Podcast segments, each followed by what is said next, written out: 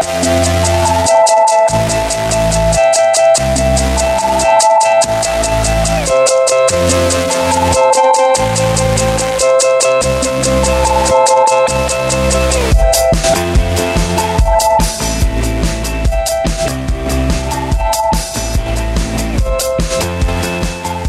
to These Fucking Teenagers, the show where we, for the last time, subject the television show Skins uh, to a level of scrutiny it, uh, it may deserve at its at its better moments. I- we will now fi- finally decide whether or not it d- deserved all of the scrutiny uh, to which we subjected it. That is a depressing way to live your life, right? You do all this work, and then all of a sudden, and then at the end, you're going to decide whether all the work was worthwhile or not. Right? Well, that's that's how people watched Lost, right? Isn't that the uh, the overwhelming consensus that Lost was a, was a was a six year waste of time, or however however long it was on? Yeah, however long it was. Um, I am Matthew Wrather. With me is Ryan Sheely, and next week we return to Gossip Girl. Thank praise Jesus, praise whatever deity that you that you praise. Praise praise Chuck, praise the immortal the mortal soul of Chuck Bass. Um, I gotta say, I can't wait to just hop back across the pond, like like Cassie fleeing the the death of her of her roommate and all responsibility connected to that. Uh, I can't wait to get back to New York City to the Big Apple. Yes, these streets will make you feel brand new. Um, Yeah. And then the week after that, we're back to uh, we're back to Glee. I know, man. We're in it to win it, and now we. Um, I'm I'm looking forward to it. I'm looking forward to get back, getting back to our, our mission statement. What do you What do you think we're going to take back now that we're? Do you think we're going to after spending uh, an intensive uh, summer session studying another teen soap? What do you think we're going to bring back? Uh, to our our main um, the main the main object of our of our inquiry here of I gossip. think at this, I, I think uh, the the sex in Gossip Girl is going to be insufficiently graphic. right after after the the fucking teenagers of uh, Britain's E4 channel, right? I think the I think the Gossip Girl is going to be tame, uh, perhaps OMG, but uh, it won't really earn the F anymore in Yeah. OMFG. You know, I watched several of the um, the most recent uh, episodes of Skins, or the last the last few episodes of Skins, uh, on a on a train, on an Amtrak train from Boston to New York. And there's definitely a few minutes, and I think I, I don't think there's anyone sitting right beside me, but I think I was kind of uh, sitting in such a way that there's a few scenes that definitely made it look like I was watching porn of some kind Yeah, on, you on- were. on the train. Um, and, and this wasn't while I was watching porn; it was just while I was watching. Uh, you know, I mean, I watch watch porn on the Amtrak all the time. Jk. Um, yeah, I don't know. well, let's uh, let's let's launch into it. Yeah, No, let's let's let's prologue for an hour, shall we? because we're going to go we're going to as long as it takes we are going to go through uh, the last four episodes of skins so that we can start new um, so that we can start new next week with gossip girl we'll be back to gossip girl i'm i'm excited and i think that uh you know, this is a time that I think will be free for both of us next week. So if I can get it on the West Coast, we may be live tweeting the, uh, you know, the Gossip Girl. Wait, is Gossip Girl on Tuesdays? This is Mo- this is this is Tuesday. Oh, is it, or is it Monday, or is it? You know what? God, I don't even know. Gossip Girl's on Mon- Mondays, and I don't know. We'll have to check. But Gossip Girl's a Monday show. There you go. Uh, okay, that's wrong. Maybe Glee is the Tuesday show. I think that's right. I think that's right. Um, well, anyway, so we will be uh, we'll be back to that. Anyway, um, so uh, if you want to join the conversation, if you have something that you want to say about skins, um, the uh, you know if you have something that you want to say about skins uh, to wrap it up, you know, email tftpodcast at overthinkingit.com or call 20 fat jog 01 that's 203-285-6401 or you can text that number. Uh, also follow us on the Twitters at uh, TFT Podcast. All right, episode uh, episode seven, right? Effie. Um, the uh, the Effie episodes occupy a, a uh, an interesting place, don't they? Uh, because she seems to have certain privileges uh, that the other characters don't have. The the obvious one being the privilege to break the fourth wall. Um, yeah, I think that's interesting, and it's it's interesting that Effie isn't really present also for um, most of the season, right? It's like Effie, uh, you know, in, in a sort of the sense of the narrative, she gets to kind of um, she doesn't put in her work in the other episodes. I mean, in some sense, I mean the actress uh, who plays Effie, but uh, you know, most of the other characters are involved in this collective social endeavor, right? They're in these social circles, um, and Effie really rarely pops up, right? Because she's you know the younger sister, um, not really that centrally involved, but then gets to show up once once per season um, and get get get her own uh, get her own episode, and then um, you know basically picks up the reins at the at, at the end of season two, right? And is the is the new Tony. Um, I mean, I don't know. I, what, I mean, what role do you think Effie plays in this world? Like, why why include Effie at all? Um, I mean, do you think that they kind of knew that they had a macro plan of um, of well, we're going to do the same uh, set of characters for two seasons. Then they finish their A levels, and then uh, Effie will will graduate up. Um, or is it, you know, so is this this kind of just like getting people used to seeing Effie as one of the central characters, or is there something to be said here about the relationships between older and younger siblings, or um, between you know what what is what is the significance of this structural difference of this character, both in terms of the frequency at which she appears and her relationship to the viewer? Well, right. I mean, she doesn't. Yeah, it's a it's a question. The structural difference is that uh, uh, with respect to the frequency with which she appears, is that she's not you know she's not in the same category uh, as the uh, as the other characters. There, uh, she's at she's at a different school, right? Um, there, there, she is because the fictional you know Roundview Sixth Form College is just. Uh, uh, year what year 12 and year 13 of school um, what what uh, uh, translates for us I guess as 11th and 12th grade though it is not uh, though it is voluntary Actually, you know, at 11th and 12th grade should be voluntary, but that's another argument for another day. Um, Right. Yeah. She, so she goes to a she goes to a different school, but I mean, I guess next year she'll she'll go to the school. Look, a lot of the times these outsider characters are, uh, um, and I'm thinking now of like Donna in uh, The West Wing, um, are an excuse for uh, exposition, right? To explain the situation. But Effie does not work like that. She seems to be, in fact, a lot more of an insider than a lot of the uh, a lot of the other characters on the on the show. Right? She, well, but Effie Effie 1.0 is more like that, right? Like Effie 1.0, the Effie centric episode in series one is really about her.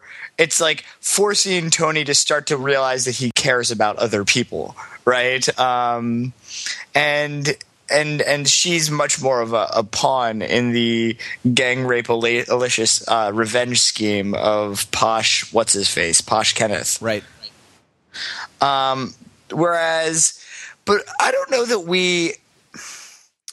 I mean, I guess it's un, it's un, do you think that there's been a transformation in the character of Effie or this is just I mean you definitely see an aspect that she's you know even from uh, episode 1 of, of, of series 1 you see that she's obviously capable of living double lives right? That you know she has this all party all night um, you know uh, you know, probably quite drugged up, probably quite sexually active lifestyle that is is kind of a secret of. Um, from everybody else.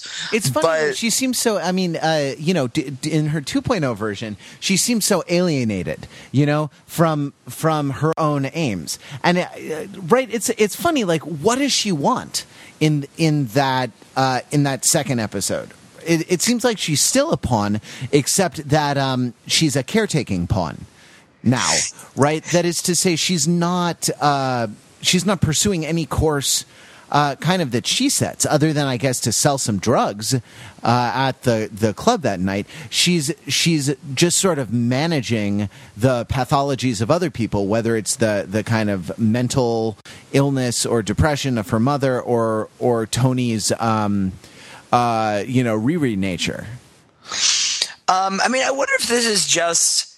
I mean, you know, in, in the end, in the end of the episode, she kind of gives a justification of this. Is it's you know it gets back to what we were discussing with uh, you know Tony 1.0, right? Pre pre pre re Tony, um, right? Uh, which is is the kind of manipulator as as social artist, right? So he's, um, you know, that she even says, you know, her art project on emotion is all is is uh, it's it's a, it's a performance piece, right? It's a conceptual piece, um, and that.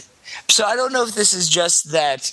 In fact, that ennui is exactly why she's acting right? It's it's has to do with you know it's it's a it's is the next level of tony's you know boredom you know being too smart and uh, and underutilized for his own good. Um you know that that in fact you know there's these you know society's producing these bright capable uh creative kids with no no outlet for their their talents, right? And in fact, they're they're too smart to really enjoy taking drugs, too smart to actually enjoy boning. Um, but they have uh, in their lives a variety of people who enjoy those things for what they are, and so they can, um, at a meta level, operate on on these desires um, to do things that are interesting to them right? That's what, how it seems to be working. Um, and that actually that accounts for I think why Effie can sort of break the the fourth wall and kind of deal with the audience as an audience, right? That that she seems to be operating on life as a narrative in a way that the other the other characters aren't. What are the examples of that that you had in mind? I mean, I I, I think of a few, but what are the uh, what are the really salient ones?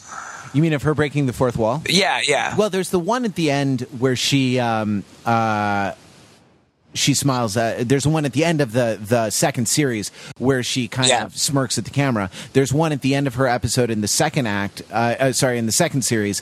Um, I think it's again at the end where she's she's I think reading and then she looks out at the camera. Uh, I think that's how it ends, right? And then um, the other one I'm thinking of is though she barely says anything for her episode in the. Uh, uh, in the first series, at the end, she um, gives a monologue uh, that is about. Oh God! Now I I forget it. She looks out and she gives a monologue that's about sort of disaffection and ennui, right?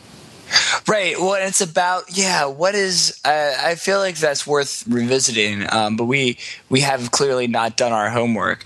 Um, but yeah, I you would never show up to lecture your class without uh, having prepared, would you? Well, that's exactly right.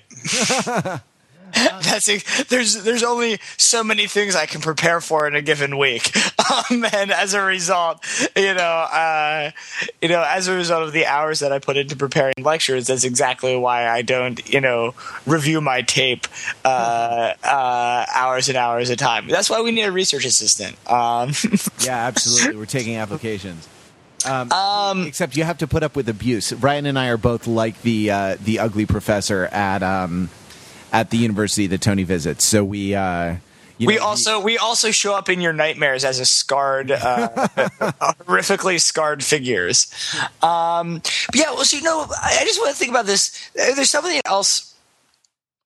I mean, I'm I'm wondering if there's a connection between this, you know, the the uncanny ability of Effie to break the fourth wall, and there's there's this interesting characteristic. Um, that that we see in this episode of uh, it's remarked by several characters that she just kind of shows up, right? Um, that people are doing something and she appears out of nowhere, um, and you know, finishes their thoughts.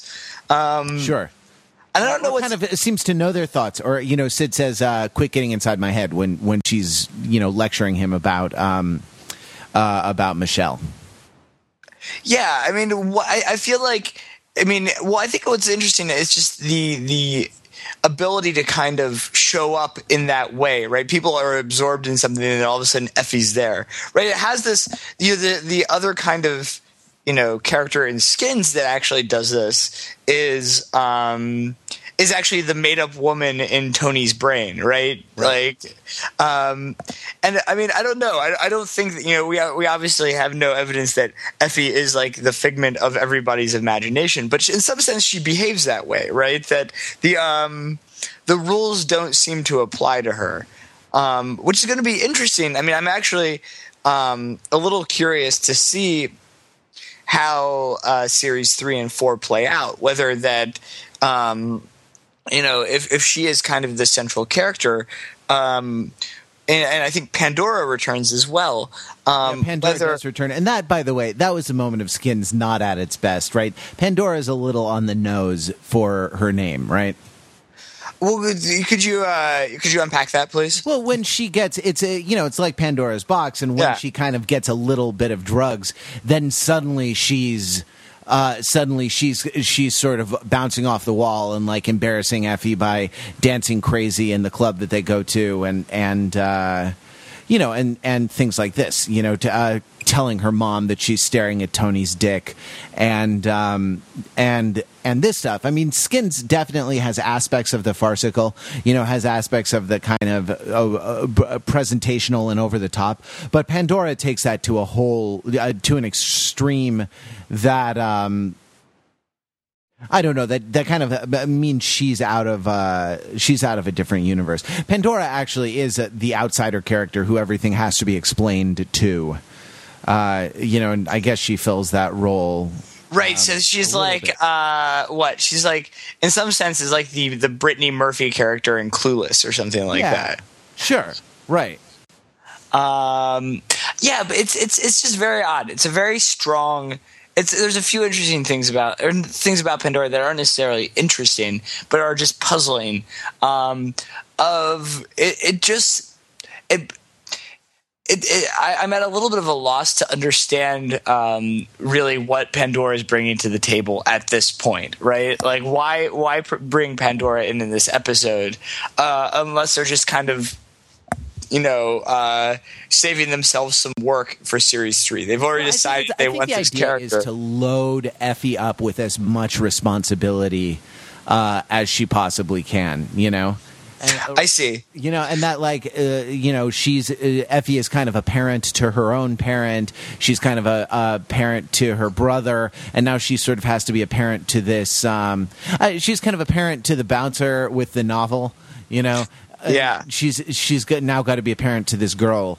Um, and she's sort of i mean i think the idea that her art project is kind of blankness is uh, you know there's there's kind of a void um, at the center of her. In in the first series, she doesn't talk, and the uh, you know, or her just kind of showing up. She's she's sort of a void. She's she's kind of an available object for uh, projection of one's own aims onto. Right. I think that that's. I think that that's right. Um, so has a, because of this, I you know I, it's funny. I was typing in our our pre-show notes. I, it seems like drugs. Um, though I guess at the end, it, with Jal's eulogy of uh, uh, for Chris, um, you know, jumping out of that balloon, uh, he. Um, for Chris, drugs are are like uh, his using drugs as a trope of like saying yes to experience, you know. Uh, but it seems to be a um, it seems to be a metaphor metaphorically uh, a, a um, a trope of the, of the character's will to escape their circumstances, mm-hmm. right? And, and uh, I'm thinking of a scene in the Effie episode where Effie says to Tony, "You want some spliff?" and Tony says, "No, it makes me weird." Uh, I guess you know, since the accident, it makes him weird. And Effie, you know, gestures to their depressed mother, who's kind of incapacitated and you know taking Tony's pills and all this, uh, and says, "Weirder than this," you know.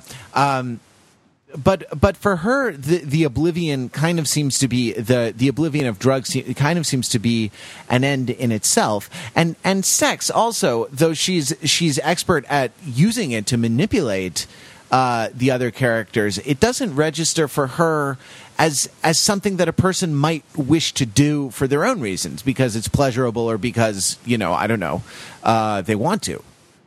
No, I think that that's right. That well, I mean, another way to view Effie is that I feel like everything uh, you know, she's very put upon with everything that she's asked to do, right? So it's not even just that taking care of all these people uh, are an obligation that keeps her from wanting to do the things she really wants to do, but like you know, pre even like even the occupation with drugs uh, or or sex is itself an uh, it's like another thing that she just has to deal with right in in the world um, and I mean it's just it's interesting like the the thing she does at the party is and goes and and you know sells drugs.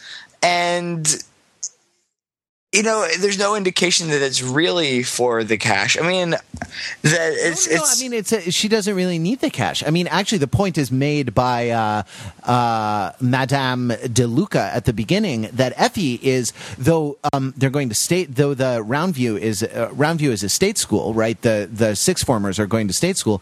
Um, Effie is in a private school, is in a English Right. public American private school. Yeah. Um, that costs Madame DeLuca says thirteen thousand pounds a year, which you know equates to what uh, twenty grand and change, in roughly, America. yeah. And um, you know, so right, if uh, uh, a family that can afford this, I mean, she's not hurting for for pocket money, you know. Yeah, no, I think that that's I think that that's interesting. Um, I think just I mean I suppose this is also the episode. You know, you you've mentioned Riri Tony at several points, but I think that even in this episode is where we're you know we're we're seeing. I don't know. This is kind of Tony 3.0, right? That I mean, I think that they they take Tony through a you know a, um, a little bit of a dialectic, right? There's there's thesis Tony, which is the manipulative, uh, distant. Um, uh, you know, pre pre truck crash Tony. There's Riri Tony, uh, Tony 2.0, and then there's now there's new Tony, who is like I think and I don't know what exactly constitutes um, new Tony. I mean, we see a little bit of this um, in the it- last. let's call it Tony's re-rebirth. yes. Let's talk about the re rebirth. Um, and I think, yeah, I don't know. I don't know what. Um, I don't know exactly what it, it represents, but it's it's interesting. Like, on some sense, in some sense, um, he's still kind of. I mean, the thing that he's lacking, right? So that um, you know, in this episode, he kind of has his self, uh, his sense of self back, um, and is you know functionally, you know, in terms of his motor skills and his cognitive skills, um, you know, more or less back to normal. But he's actually lost his ability to manipulate, right? And and you know, in some ways, manipulation. Um, and I think this gets back to what we were saying about Effie is about thinking about several layers of intentionality, right? And there are several levels of common knowledge of like, you know, I know what you you are going to think. Um, you, I know I know what you know, and you know that I know that you know, and so on and so on and so on, right? And so that Tony is just continuing to call Michelle over and over again, um, and that he's kind of lost his his ability to um, engage in this kind of forward thinking, um, you know, basically mapping out the extended form game tree, right? The game theorizing the uh, the the complicated Yeah, situation. he's not thinking two or three moves down the um, uh, down the road. Uh, the character in television that that does that is kind of the expert at doing that is Vic Mackey from The Shield, right? Where he's uh, he's sort of um, he he's always kind of three steps ahead of everybody else. Uh, at least he's presented that way at first when you know when the show uh, when the show came on. I I don't know why I bring that up. No reason. Probably just a pointless reference. Uh, I've uh, uh, well, there there's probably very few teenagers on the Shield. No, yeah, except they're all they're all like Are they like being trafficked or yeah, they're, all like? being, they're all being trafficked or they're all like sex slaves or something like that. You know. Nice. I mean, so is there anything else to say on Effie? Um, because it's really, I mean, Effie in this case, uh, what does I mean? I felt this Effie was I don't know exactly a a palate cleanser, but it's definitely a pause from the main right. So no, so right, so we have we have Tony, right? Tony fucks himself and gets a back tattoo, um, and then and then and then I mean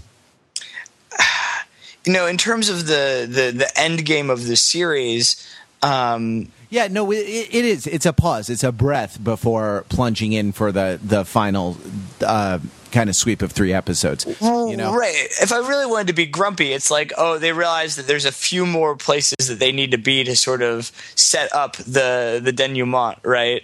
Um, and and so they they kind of use Effie to put that into place. I mean, in some sense, right? It's what Tony does with the Bouncers novel, right? He looks at it and says, "No, no, no, you have to move this scene up, um, Yeah, sure. move this around, and that will make the climax work, right?" And so that you know, Effie um, is this, uh, you know, sort of meta narrative um, agent that allows them to to kind of fix the um, the sequencing and set up the the dominoes for uh, for the end game of this season, right? for uh, yeah, for abortion and brain aneurysm.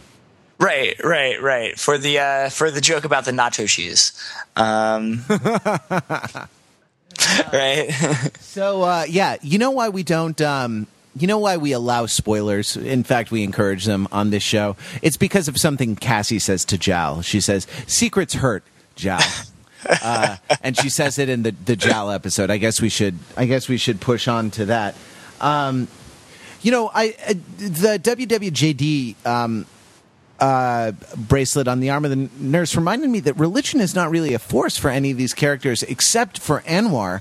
And even then, it's presented more as an obstacle to getting laid uh, or as an obstacle to his friend rather than being, you know, a, a, um, uh, a system of beliefs that, that gives his life a deeper meaning, right?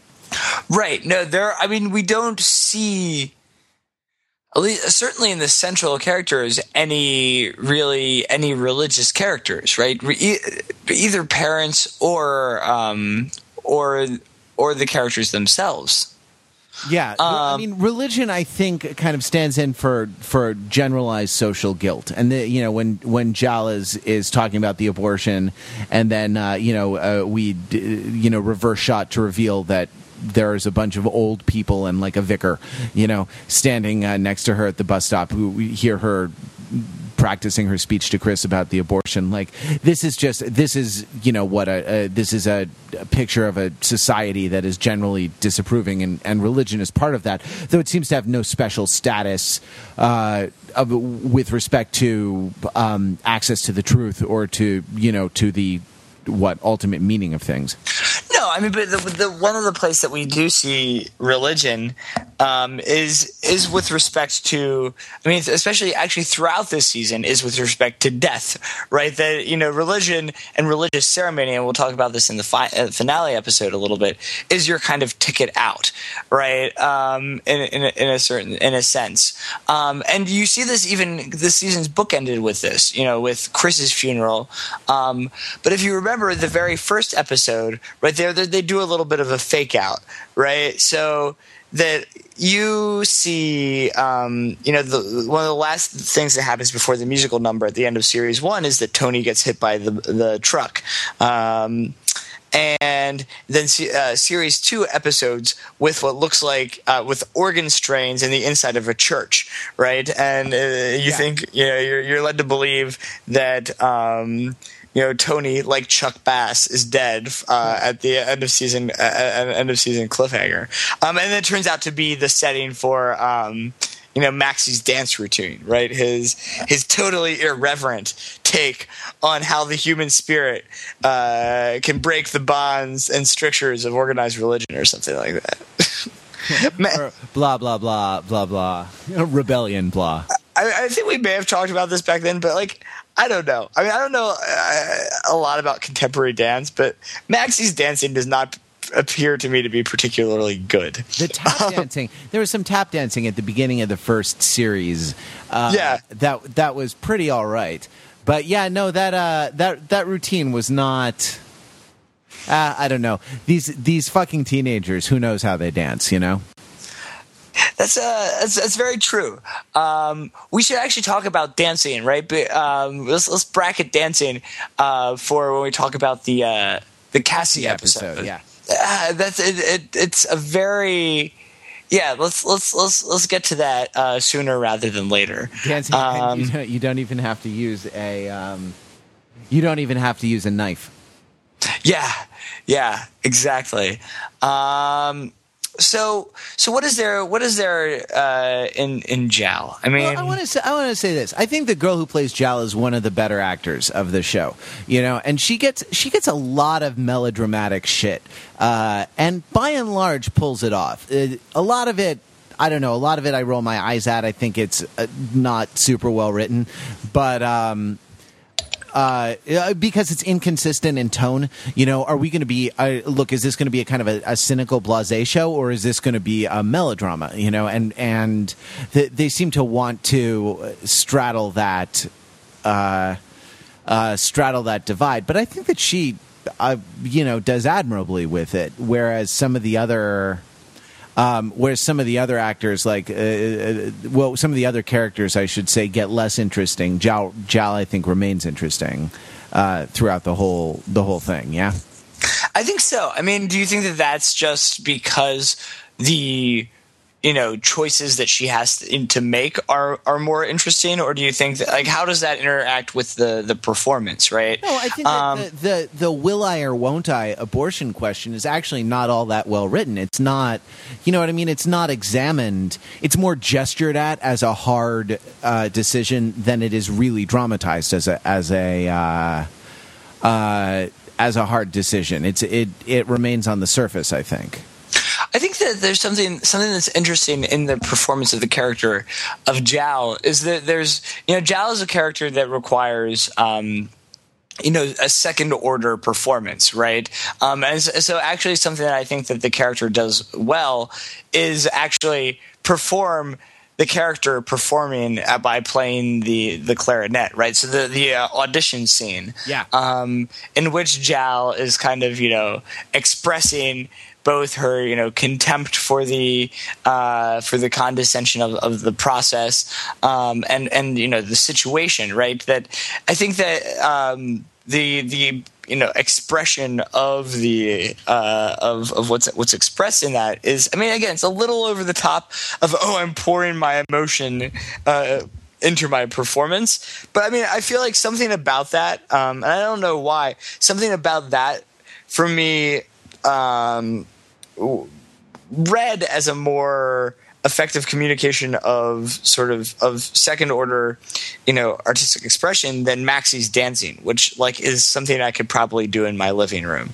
um, Well, you are uh, you are adept at cutting a rug, sir. I guess that's true. I- You know, I, I guess maybe I'm um, selling my my innate dance skill uh, a, a, a Yeah, little you, short. You could not not uh, not everyone could. I mean, there's an interesting relationship to virtuosity. I think that it's. Um, I think that it's always fascinating to watch someone who is excellent uh, at their job do their work and be absorbed in it. Uh, You know, not um, not someone like I don't know cutting lumber to the same size who really would rather not be there, but someone who is really absorbed in in what um, uh, what's that guy's name? Mihaly Csikszentmihalyi, the the University of Chicago psychologist calls a flow state uh, in the book in the book Flow, uh, the psychology of optimal experience, and. Um, you know, I, I think that's fascinating to watch. And I don't think she's actually, I don't think the actress is actually playing the clarinet. It's too, they would be less coy with the, uh, they would be less coy with the camera movements um, Right. when she's playing. But, uh, but she does, uh, she does pull off the playing well. And, and there's a sense that like someone who's good at doing something, um, uh, you know, can do that thing. You can like uh, if you're a virtuoso, you can kind of drop into that. No matter whether you're having a shitty day or not, you know, and I Right. think that uh, that's I think that's an aspect of what you're talking about about the successful second order performance um, b- uh, that Jal's character uh, does. Well, right. So there's like almost you know a, a flow state in portraying the flow state, right? Um, and but I think I don't know. On one hand, Jal dr- drops into that, but it's, on another hand, the the character of Jal is always in a kind of um, you know, she always has her game face on in a certain way, right? Um, I mean, this is the you know the the sort of way that the character of Jal is is um, sort of read by the you know is, is portrayed by by her peers is like you know what is it? Is that um, you know that virtuosity is is is um, kind of conflated with or combined with perfectionism, right? That that in fact she always has her game face on, right? And so this is why this is why she end, uh, ended up getting pregnant, right? Is because um, she had to prove that she was not just um, some some tight ass. yeah, she'll say yes to everything. Right, she'll say yes to everything just to prove a point, right? I mean, it, it's it's an interesting um, psychology. I don't know. Um, other thoughts? Yeah, um, the the um, the I think all the Spanish talk, Michelle's Spanish talk. I mean, I'm just kind of running through my notes now. I uh, I think we want to kind of wrap this up, right? Like, um, uh, the Spanish talk is a trope of her isolation, the isolation of the the pregnancy. Um, you know, like uh, when she says uh, that she is embarazada. Uh, and Michelle doesn't know what that means. It, metaphorically, what's happening is is uh, you know she's having an experience that her friends can't help her with, and the, Right. you know, and the the um, uh, the and Michelle's response is to what take her to that casino, or is that is that uh, That, uh, Cassie takes her. Cassie to the takes her. Ca- Cassie takes her to the casino. Right. Uh, sorry. Uh, right. Because Cassie's response, that response is inadequate in its own way. I mean, Cassie is right. I suppose that it would have been better had she not kept it a secret from Chris. But um, Cassie's response is inadequate to the, you know, sort of psychological. Uh, uh, pressure of being a teenage baby mama, I guess. Um, and the, you know the idea that um, uh, the idea of the casino. I mean, the idea of like life is kind of a, a game of chance or or a, you know a wheel of fortune. Um, the idea of fortune kind of encodes within it the idea that our- our decisions are essentially meaningless. Um, uh, which is a misunderstanding of uh, uh, right because it's all it's kind of all down to chance anyway, uh, and that's a misunderstanding of of the very serious decision that Jal is is um, is facing. So she's not. I mean, no one. Uh, sort of no one sort of gets her um, ironically, you think that Chris, who just kind of plays everything as it lays, uh, would would be the perfect partner for her in her situation because, like, uh, he would he would sort of deal with the reality of the situation and not, I don't know, not worry too much about, um, uh, about himself. Well, right, but I think that there is an issue that is. I mean, there's there's the question of you know if this guy right like a certain amount of worry is actually a um, attractive trait in a um, in a mate, right? a, a certain amount of concern for the health and well being of the of the child, for instance, um, and and the ability to actually exhibit worry. Um, you know, it seems to be something that's selected for, right? Um, evolutionarily, um, and so that I, I feel like you have that going on, right? That um, that you know, on one hand, Yeah, that, yeah that you and your evolutionary psychology wasn't wasn't one of your colleagues, you know, sent packing for falsifying data or something like that? I believe so. I, at first, you say uh, one of your colleagues um, uh, at evolutionary psychology. I thought you were talking about the former president of my university who talks about how men's brains and women's brains are different. um, No, no, no. I meant I meant more recently. Wasn't there an evolutionary psychologist who got who got in trouble for uh, uh, for some either an experimental technique that turns out to be shady or or for falsifying data in some way? I don't know. I actually, I actually hadn't seen that. I, you know, I was, I was busy watching Skins. yeah, time's probably better spent. Um, yeah, so I don't know. I mean, I feel like I feel like these are these are th- th- what's what's going on in these episodes. I mean, maybe it's because we we chunked them together, but um, I don't know. I mean, I think that. I think that in um, you know the other thing that's going on in this run of episodes, maybe we can segue this into the Cassie episode, um, is is is is the weirdness, the overwhelming weirdness of Cassie. Yeah, Uh, that's, that's I, I was watching uh, that one episode with my girlfriend who, who got sick of Skin somewhere in the first ser- series, and so hasn't been watching them with me.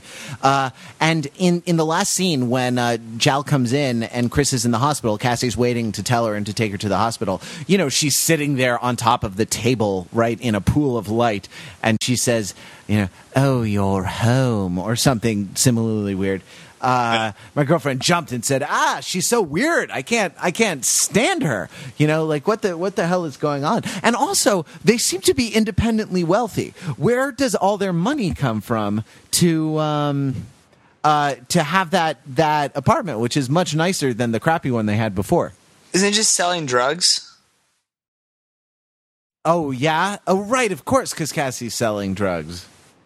Every, every, every, when she discovers this the- is the during the thing when she discovers the power of the pussy. Right. Um, so right, and because like, well, and and Cassie is selling drugs to to other people, right? She's at least uh, like a mid level supplier, right? Um because she's selling drugs to Effie, who's selling drugs, um, right? So that they're they're somehow midway up the value chain, um, and you know, I imagine, you know, Chris. I mean, we, we don't we we- yeah we don't know if Chris has a job right A- after he lost his real estate job. No, but Um, he did, I mean, it has been established that he can, you know, function in the square world now. Right. Whereas, um, right, we we see in the Chris episode we see Cassie at the employment center, but that's only as a as a plot device so that she can kind of start to wreak havoc. Um, uh, and and and be play play Joker, right? Play uh, Ledgerian Joker. Yeah, though now she she is less that in these last couple of episodes than a kind of moral, uh, you know, she does a kind of moral harping on on Jal for not telling Chris and Chris for not telling Jal, and you know, secrets hurt. But I mean, you could read that. You can Oh, read that as wow. You can read that as being consistent, right? That even in her, in her episode, in the Cassie episode, right? What does she say? Like, "What's wrong with me? I just hate everybody," or something. Yeah. uh, something like that, right? So that in some ways, right? You know that um, you know there's like a moral maxim, right? Of keep secrets, right? Um, but there's like other kind of overriding maxims, like except for when something really bad could be averted, right? And so it's like she's following like the letter of the rule about secrets, um, and not the spirit of it. Um, Yeah. It's uh, that that there's like it's it's it really you know the way that she's she's I, I mean I I feel that it's uh, yeah I, I feel that there is, still is a little bit of this destructive uh, impulse that's going on that that it really is you know she just wants um you know that like how is it not her place to, to go ahead and tell Jal and, and tell Chris, right? Right. Um, that in fact, it's like, you know, yeah, I guess it's, you know, being a gossip and wanting to sort of solve everything and, and get everybody together is a very teenage thing. So in sense, the, you know, the, the way that they, they play Cassie is, you know, against type as, as a teenager, right? That she's, uh, you know, withholding information, you know, just because.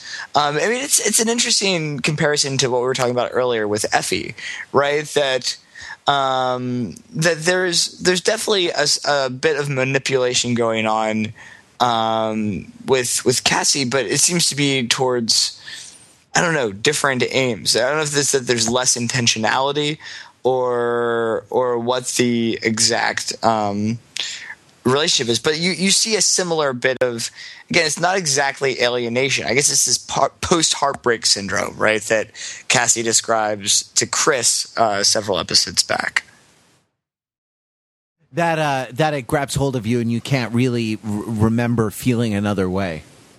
Yeah, I mean, I still think that that's the uh, overwhelming paradigm for for understanding Cassie. Um, I mean, here's the thing about Cassie: why did Cassie go to Scotland um, in the first place? I think her parents moved there, right? But then why that- can she why can she move back now? Yeah, that's the other like thing that's like very puzzling to me is that Um, It's you know, also they- if that's if that's the case, then why can Sid? What right has Sid to be angry that you know that she wasn't there for him? I understand that it kind of uh, that it feels bad when your friend, you know, or your girlfriend or something can't be with you when you know your dad dies, um, right? Uh, but. Um, you know, at the same time, it wasn't Cassie's fault. Like she was there for her family, and we're we're sort of in Gossip Girl territory where uh, where the plot relies on everyone uh, taking everyone else's actions in the least charitable light. Well, right, and there being incomplete information, right? That, um, right, uh, that there's, yeah, yeah, yeah. uh, That like, oh, had she had another half second to get the explanation out, it would have it would have all been all right. But you know, she didn't have that, so there you go. So you know, uh, done. so what do you what do you make of Cassie's relationship with Chris, um, as it's depicted in, in that episode? Yeah, she's. I mean, she's kind of a uh, a weird kind of caretaker, isn't she? That she's, um, uh, but you know, apparently providing the the roof over his head. Um, th- they seem to be the the two who are kind of most untethered from the school system, right? I guess so, but um, but Cassie's still. They are and they aren't, right? So we don't see Cassie in school, but then she, and, you know, and she's not really in showing up to the mandatory in class um, revision. Um, but I think it's interesting, right? Is that you know Cassie's the only person who's taking her A level in philosophy, right? the rest of them are, are what psychology and Spanish and, and things like this. Right, and so that uh, on one hand she's, I mean, so she's uh, untethered, right? And what? And her exam question is: Is it ever? Is it possible to truly enjoy power? Yeah, that's the essay prompt that she gets. Yeah. Um, I mean, on the nose or interesting? Which which which is it? Well, it's it's both. Like the um uh you know, this I mean Skins in a way has been a, a lab for for that with with Tony's manipulations or Effie's manipulations. Um I was actually thinking I was thinking of Effie and Tony with the they both have a scheme that involve uh you know taking pictures of sexual activity and showing it to someone in order to kind of motivate uh, in order to motivate that person to, to act in a way that is you know in their inter- in someone else's interest. Well, what's interesting, right, is that um, what that that they're kind of opposite, right? So that the photos for um, the the Michelle photos or the you know the the posh kid photos um, that Tony sends to Michelle are meant to get her to break up with somebody, um, and the photos that are shown to Sid are meant to get him to get back together with with Cassie, right? Right. Yeah. One. Uh, you know. One uh, hinging on kind of uh, revulsion having to do with the incest taboo, and another hinging on jealousy. I guess. Yeah, it's Of, uh, unclear. you know, Cassie boning a fifteen-year-old. Yeah, is it jealousy or is it? I mean, because he does bring up, you know, like boning fifteen-year-olds, as if there is also a taboo that's being broken there, right? Yeah. Uh, well, it's the taboo that gets Chuck killed. know. Which, uh, Chuck Bass killed. You know what I mean? Like, yeah, it's because he. Uh, uh, buying buying Newports. Oh wait, that's Omar. Sorry, sorry. All these deaths that we have to spoil are Yeah, very to- confusing to me.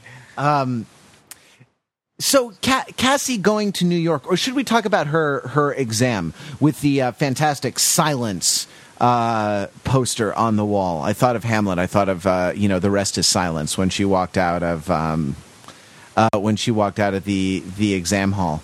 Uh, apparently, that uh, that teacher, you know, I don't know, cuts herself or does. Uh, uh, or uh, is anorexic, or was anorexic, or something, Well- something like that. and that's I think that's the other interesting thing that you know we were you you use this as an opportunity right this question about power to um, say some of the interesting things that go on have gone on in in skins right that there are interesting um, lessons and exercises in the forms of um, social power and, the relationship to to order right order of a certain kind and so in that way it's a very interesting um, uh, com- point of comparison with both uh, Gossip Girl and Glee, as we discussed very early on in the in the summer.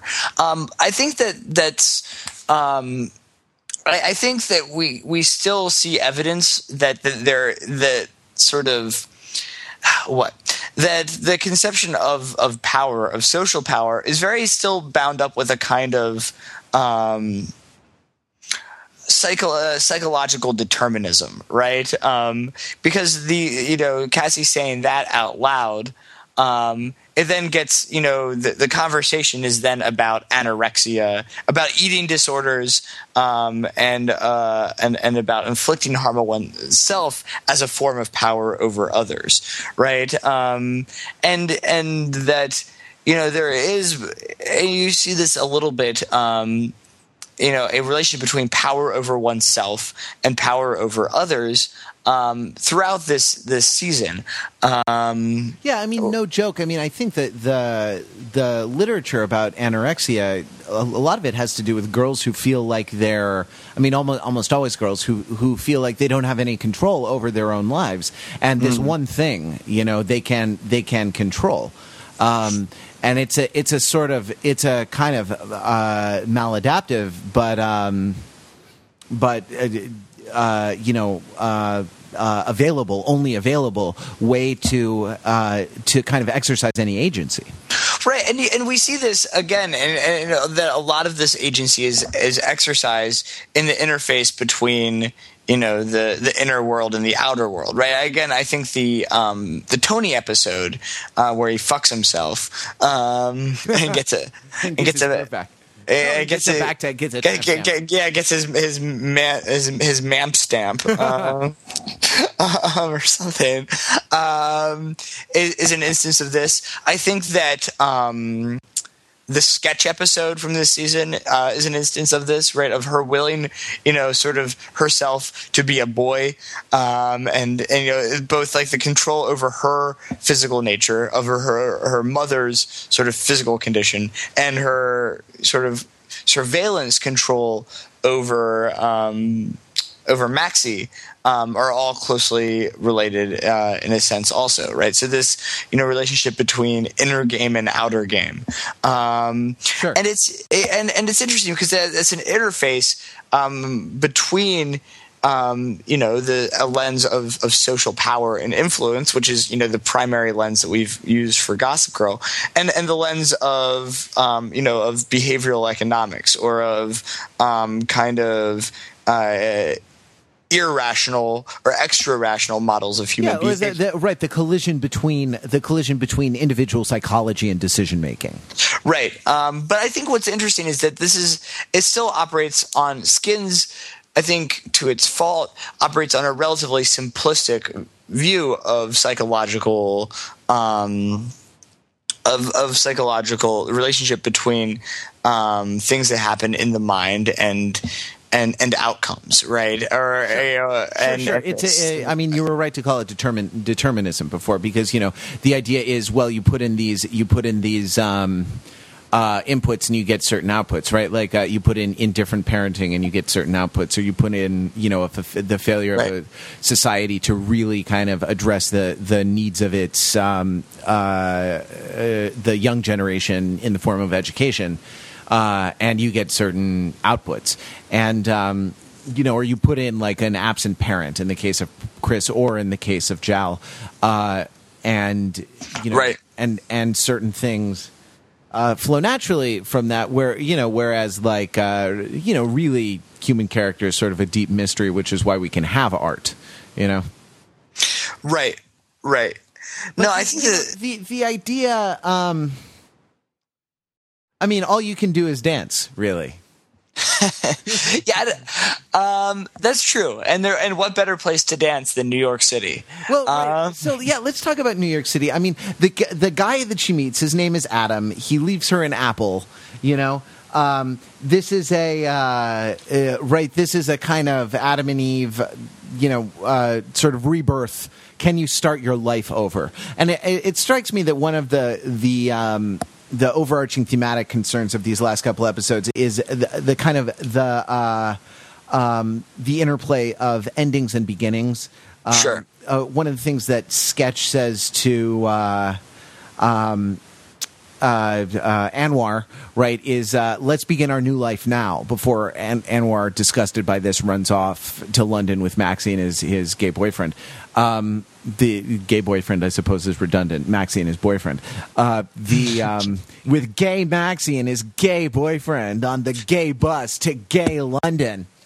Um, you know, well, she's like, look, we're going to live here in this, uh, you know, in this sort of second tier um, city, right? Uh, no, no disrespect to Bristol. I've I've been there and I had a great time, but uh, you know what I mean. It's not one of the big cosmopolitan centers. We're gonna live here. We're gonna go to the, our life is gonna be. We're gonna go to the cinema. We're gonna go for walks. You know, we're gonna spend nights uh, together and things like this. She says, let's start our new life now. So the you know the idea of the the sort of the death of old life and the um, the beginning of new life. I suppose this is why someone has to die. Uh, I was I was wondering whether there's a larger kind of thematic meaning to Chris's death. I I don't know, but um, well, right, and, and, and well, it's it's interesting because um, you also can imagine that it's. I mean, I guess that you know, there's a it's it's it's it's worth noting that sort of the life of the party has died, right? Um, so that it's a it's also it's it's I think it makes sense that Chris is the one who dies, um, and that it's a um, you know represents the move to a certain form of of adulthood, even though this adulthood is is college. Um, at least in this context, it seems that this you know the the level of the schooling that they're at, you know, is almost um, I mean, it's either it's, it's it's it has a similar dimension to the types of social experimentation um, that go on in in the first years of college uh, in the U.S. Right? Yeah. Well, I mean, it's funny. They would say university, right? They would. They right. Would, yeah. They yeah. Yeah. Would have called this college the sixth right. form. Um, Right. Yeah. Uh, exactly. So right. So I, I, so what I'm saying is, and it's that, funny. That, I mean, they're they're living at home, but they seem to operate autonomously. You know, as adults, like they, you know, I I would have gotten uh, I would have gotten murdered uh, had I you know spent the night out at girls' houses and things like this when I was a junior and senior in in uh, in high school. You know. No, I think that that's I think that that's right, um, and at least the depiction that we see of university. I mean, again, it's kind of filtered through the, you know, is it a dream? Is it not? Um, you know, mind of uh, Riri Tony, um, but uh, you know, it's it's you know, university does not seem to be particularly like the fun, awesome world of, of Animal House that it is here, right? That it, Yeah. you know, in contrast to the or, or the fun, awesome world of, of high school, right? That um, you know that high school in this depiction is is a, a land of relatively kind of you know sophisticated sexual and um, and and and uh, experimentation and experimentation with with drugs uh, that we we traditionally associate with with university, That we right? that, that we Americans do. that we Americans do, Well, yeah. this is maybe Cassie doesn't want to give up the experimentation, and that's why she has to run away to America. I mean, I was wondering about the relationship between England and America uh, as it plays out here. I mean, what is the meaning of uh, compared with England? Because we've never. Uh, oh, I guess in the first uh, the first series we went to Russia, you know, and we talked about that in terms of um, uh, in terms of Tony and manipulation and kind of satellite states and and uh, you know um, Soviet Soviet Russia, you know, uh, pre pre Perestroika Russia, and. Um, and like I, I, I wonder if there's if the dichotomy is as simple as kind of old Europe, new America, uh, you know, land of land of possibility um, that that Cassie that Cassie runs away to, and also also a land where. Um, uh, you're you're kind of not bound by tradition, right? Like the the idea that you're able to remake yourself in an image of your choosing is something that attaches, I think, to the mythology of America, at least as compared with England, uh, and that you know, as far as literature is concerned, that's that's been true since there has been in America. It's certainly Henry James. There's a lot of that in uh, in Henry James, and and um, like you know, new kind of fresh, pure America, and kind of old, decrepit, tradition bound, uh, tradition bound Europe. Yeah, I think it's interesting though because um, I mean I, I, don't need to again break it into an episode on a on a, a map of New York City, um, but it's it's like they could have really done a lot. Uh, they could have like saved themselves the uh, production costs of uh, you know taking a camera crew over to New York City, um, and just you know I mean constructed a you know I'm, I'm kind of reminded of the inverse of. Um, Wee Britain from season three of uh, Arrested Development. So just you know, constructed a Wee New York, or like the equivalent of the uh, New York New York casino um, on on a soundstage or something, because the actual geography of New York. Um, as a you know set of related neighborhoods, um, you know, uh, and actual places with actual meaning uh, is is less um, important than New York as an other, right? And you see this in a few ways. One, in that there's not necessarily connected geography, right? So one minute she's in Times Square, and then the that's meant to be in continuity with. Um, the the Lower East Side, which is actually very much the experience of um, being in the New York New York casino in Vegas, right? Um, that you're you, you, walk through the Little West Village and then through Times Square, um, yeah. and also you know, just as an aside, um, I, re- I, was thinking about the exchange, right, where uh, Cassie says, "I thought Americans didn't do irony." He says, "This is Manhattan." Like, the, like Manhattan's an extremely unironic place. Um, you have to go to the right. We, we we saw the belly of the ironic beast in Gossip Girl, and his name is Bushwick. Um, you know, like,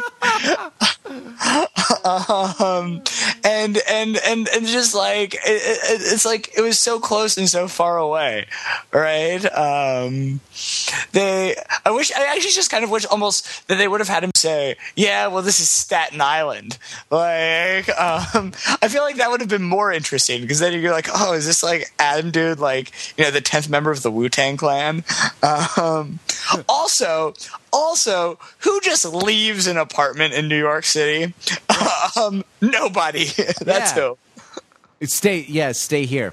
Uh, also, he did, he did, Also, yeah. also, what kind of waiter in New York has a one bedroom apartment? anywhere that's like within a um, commuting distance of anywhere in the city. I don't know. I mean, again, I'm trying to hold back the like this is so unrealistic uh, New York rant. Yeah, certainly. I mean, certainly in Manhattan, unless you're talking about like the far reaches of Inwood or something like that, right? Yeah, but even um, you know, even even most parts of, of Brooklyn that are um, that someone like Adam would be living in, um, it would be pretty hard. I mean, there are you know people with you know professional salaries that have roommates that I know, right? Um, you know, we're talking, you know, you know, in the thousand plus month, uh, uh, a thousand plus dollar a month range uh, for a share, for a two bedroom share kind of situation. Um, yeah, certainly where they where they seem to live. Yeah, exactly. So I don't know. So again, I mean, again, is, I, I mean, where they seem to live, which is kind of an amalgamation of of Hell's Kitchen and and the Lower East Side or the East Village, and you know. It's kind of everywhere and nowhere. It's an idea. It's a New York of the mind. It's a New York of it's it's it's a it's right. It's, it's the Empire State uh, in the mind. Um, you know, uh, and so then what is the role in the Empire State of the mind? What is the role of the Empire State Building? Right. We talked a lot about about um, the role of the Empire State Building uh, in Gossip Girl in the last season season finale sure. as kind of structuring the the, the space um, and or actually even like structurating it right that actually cre- creating and producing um, the field of action um, yeah. and and here in fact the the geographic space of New York I mean, I guess it's. I'll go ahead and answer my own question. Right? It's it's it's an icon right? That um, to say this is definitely not Bristol, right? Yeah, it's. Uh, a, I mean, it's like a, it's like a skyline on a T-shirt or a mug or something. You know, it's like a snow globe. Um. So why? The, I mean, it raises the question again: Why go to New York at all? I mean, you know, why not? I guess what it's like the yeah the closest. Why not go to Canada? Oh come on! right? Like uh, from Britain, you got to trade up. right, you got to trade mean, up. You got to trade up. Why not go to Paris or why not go to you know? And what's the meaning? Yeah, the whole fucking thing is sloppy. Like, what's the meaning of this Adam guy uh, with the improbably large apartment who's improbably generous with it? And, um, and probably uninterested in boning. Yeah, exactly. Yeah, exactly. Uh, that's, um, you know. Uh, though at the end, I, I suppose uh, at the end, I do appreciate that with Sid anyway, they leave the top spinning, right? Yeah, they do. Um, they they do. Um, yeah, not I that it's not that there's all that much to it. Uh, you know, this last, uh, I, I, think we have a good. Let's uh, use this as a platform to get into the last episode. Yeah. Um, Unless there's something else you want to say about. Uh, uh, no, no. I think that let's let's use this as a way to to talk about.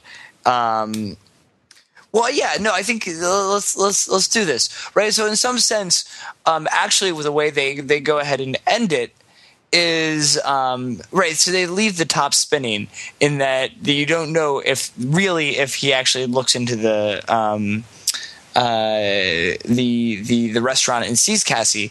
Um, in a sense, it's actually in, some ways similar to each the end of each season of of The Wire, right? That um, in fact that there's not you know there's some kinds of resolution or there's like small resolutions um, and we can talk maybe about the um, the uh, the Sid Tony, you know, I always loved you the best um, interaction. Um, but I think that in a lot of sense, right, especially because the last shot is is Effie, right? It's it's similar to the the season end, season ending Wire musical montages of this is all this all continues, right? You know that people graduate, um, they go their separate ways, they find each other, um, they they you know that they, that, yeah, they, that things they, end they lose each other, they find each other, things end, new things, uh, new things begin. You know, right. the circle of life. It's the wheel right. of fortune. Right. So, like, like let's let's start fresh with some people for for whom at least uh, for a subset of them, their main problem is who they're going to bone tonight. Yeah. Um, well, this, so like, so let's think about this because this encodes a worldview, you know, um, that that seems to kind of. Uh, that seems to kind of work against Uh, skins' purported artistic project, such as it is, right? The idea of Skins, uh, you know, at least at least notionally, is here's something that is sociologically realistic. You know what I mean? This is what mm-hmm. these, these, fucking teenagers are actually up to these days. You know, or at least. Uh, you know, it has. I, I keep saying kind of farcical aspects. It has kind of overly presentational aspects to it, but um, uh, they are they are dealing with with problems. These these are some of the problems that they're they're dealing with: absent and inadequate parenting, uh, you know, bad schooling, class issues, um, you know, mental illness that goes untreated, uh, uh, drug abuse that kind of incapacitates them, uh, a sense of disaffection, and um, and things like this. And so the project seems to be, you know, um, and it, and the kind of determinism that the show operates with seems to be to kind of what uh, be a kind of expose, right? Uh, kind of reveal these um, uh, the origins of these these social right. problems, but. Um, by kind of by this kind of wheel of fortune, you know, one day you're on top, the next day you're hit by a truck, then you know then you come back you know school ends there there's another generation of students behind you uh, you know the, the, season follows season hour follows hour. Um, seems to seems to belong to a slightly different view of the world one that that is less interested in um, the etiology of particular problems. One one that is that doesn't consider particular problems singular, uh, but rather as just kind of part of a cycle that repeats. Um, uh, where anyone's individual agency is is more or less powerless to uh, to affect uh, to amel- to ameliorate or even to affect. Um, uh, you know the larger the larger society. I mean, it is the it is the wire, you know, in a certain sense. Right. But I think that, but in some ways, that kind of brings it back to, I feel like that is consistent with the um, initial uh, artistic project. And I feel like the actual deviation is all the kind of microstructuralism, right? That the structuralism is about cognitive structures and the structures of, of individual family units, as opposed to the broader structure of these interlocked systems of of family, school, economy, um, you know, and and sort of um, you know the production of, of sexual identity, right? Which are um, you know I, I think that you see. I mean, I think that when it starts off, it is it starts off more almost like a um, you know parallel society. I mean, I remember watching the first and maybe the, like the pilot episode or the first episode, and it reminded me very strongly of Kids, right? Um, of the uh, the ultimate kind of you know these these fucking AIDS transmitting whippets doing t- pre teenagers, right? Um, they make ev- everything that we have covered in this it's show. it's okay, seem- baby. It's me. it's Casper. you know the funny thing is I haven't seen that movie for years. Like that movie, um, I think is like at the very high end for me of like the ratio to which I reference it with uh, over the extent to which I actually remember it.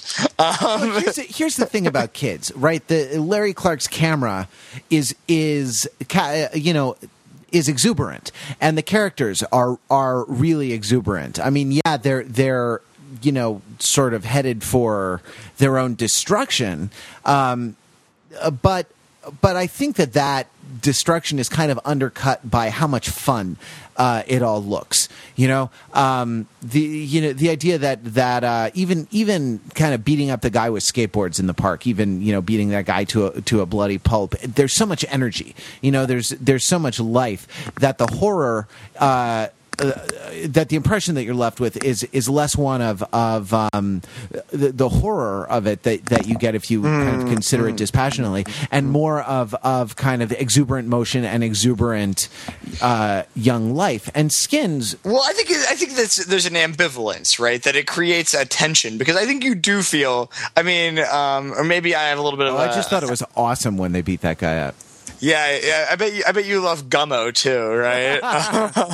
Julien Donkey-Boy is really the the you know ultimate expression of that. But yeah, anyway, sorry, go on. um, um, I mean, I think that that I mean, I think that it, it's it's it's you're you're meant to have this kind of both reactions of both like you know horror or disgust or you know actual you know anxiety about the about society and kind of a sense of wonder right? Whereas i feel like um, and you you have a little bit of that in the initial project of skins and it crops up at certain points but then you you have a little bit also uh, creeping in of the you know what we the what we discussed very early on as the after school special syndrome right? Um of and this is not just about the moral message but i think about the you know the the the causes of this and the uh, potential ability to to reach solutions right? And there's actually as you're saying you know there's an inconsistency between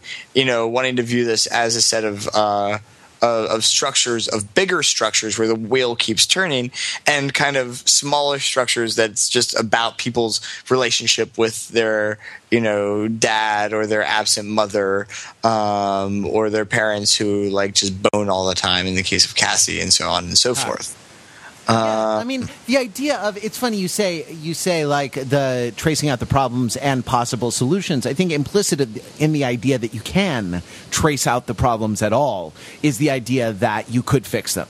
You know, Yeah. that the idea that if if if all the factors are known, then you can. Uh, then you can adjust fa- factors, which is, you know, that's a liberal worldview. Uh, that's about kind of the perfectibility of, of man and society. Whereas the the you know what the sort of conservative worldview, which is that like you know there have been fucking teenagers since the dawn of civilization, and there will be fucking teenagers long after we're all dead and buried. Um, uh, uh, seems to be, and and again, skins. I mean, uh, you know, skins straddles. Um, uh, skins uh, kind of straddles the line. Um, should we should we talk about uh, coffin heisting, uh, or Yeah, is, I thought they were pulling their punches with that. I thought the coffin should have they should have gone off the edge into a into a lake or something, right? Given given the uh, the show's propensity to to put cars into bo- bodies of water uh, at the you know at the beach and in the very first episode, like I think Chris should have gotten a, a burial at sea. Um, right uh, a, a true a true Viking funeral? um, yeah, I mean that's an interesting it's an interesting uh, uh, set of scenes because it ultimately kind of really adds up to almost almost nothing, right? Um, Yeah, it- you know. it- they do it. There are no consequences. They they return the body.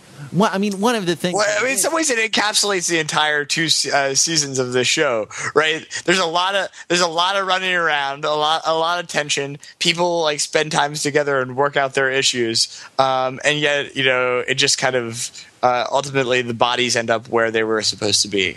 Right. um, yeah, right. I, I mean, it, and that's exactly it. It's the the thing is, it's a story thing about about Tony and and Sid. Um, it's about their relationship, really, far more than it is uh, about Chris. Right.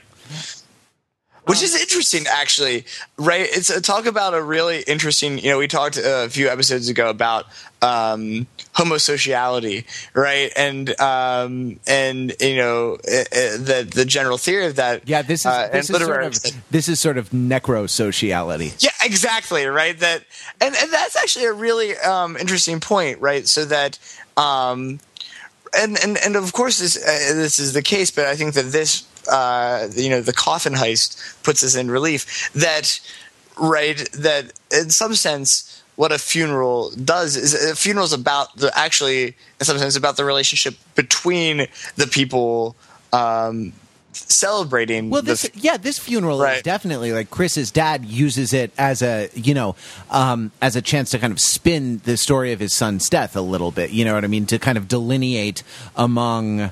Or to to uh, you know exclude exclude the, Right. the junkie kids in order to to uh, kind of re-narrativize his his uh, son's life as someone who was you know essentially upstanding but got uh, but sort of fell in with the wrong crowd. Well, right, but it's also it's a way, right? You know, just the the the act of uh, you know who is invited to a funeral. Um, you know, it- both in this specific setting and more generally, you know, says it defines the group of these are the people who were in this person's life, right? And we were defined in some sense as a common unit, even if though we're part of separate units. You know, that we kind of have by this person, but ultimately, at least in this particular setting, is is with each other, right? And then so you know, it's similar to uh, in the way that the idea of homosociality uses the competition. Um, you know, between a uh, you know between two men for the attention of a woman, uh, as about um, you know desire for um, you know between between men. Um, in sense, like you know, the relationship with the dead represents something about the sort of desire and the desire for for uh, for relationship between the living, right? Um, Yeah. Well, and the, I mean, the there's a sense. The the funeral, uh, the the down the hill funeral is is for the father really, and the up the hill funeral you get a sense is for Chris, or at least the the guiding principle is what what really would Chris have wanted, you know, with Jal, you know, shouting down the other funeral, telling the story of this person Chris uh, Chris liked, and then the um, the fireworks, right? fireworks, right? And then you know, like who are we? You know, who are we responsible to when we kind of send each other off? You know, uh, wh- who are we responsible to when when things come to an end? Um, what what is the criterion by by which we ought to make decisions about kind of passages from one thing to another? Uh, and, and so- and so that for me raises the question: Who are we responsible to as we pass from Skins to Gossip Girl? as we as we uh, kind of experience our own re rebirth. I'm curious what everyone yeah, thought. I, I'm sure. Do you do you have your dragon tattoo um, ready for? my uh yeah my um my map stamp i um yeah i'm i'm curious what our listeners thought of the, of summer school you know it was it was sort of interesting wasn't it I think that uh, uh, a lot of listeners did not make it to the final exam. Well, we're back to uh, we're back to Gossip Girl and Glee. You know, next time, right?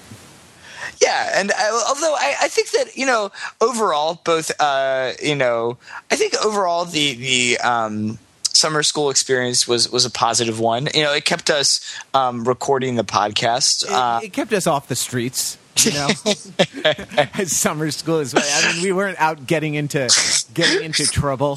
I know we weren't just uh, you know randomly uh, uh, analyzing uh, Yeah, actual, walking- ac- walking- actual social interactions, No, right? right. We, yeah, Because, we- because real real sociology is extremely dangerous I mean, you got to be gang leader for a day. You know.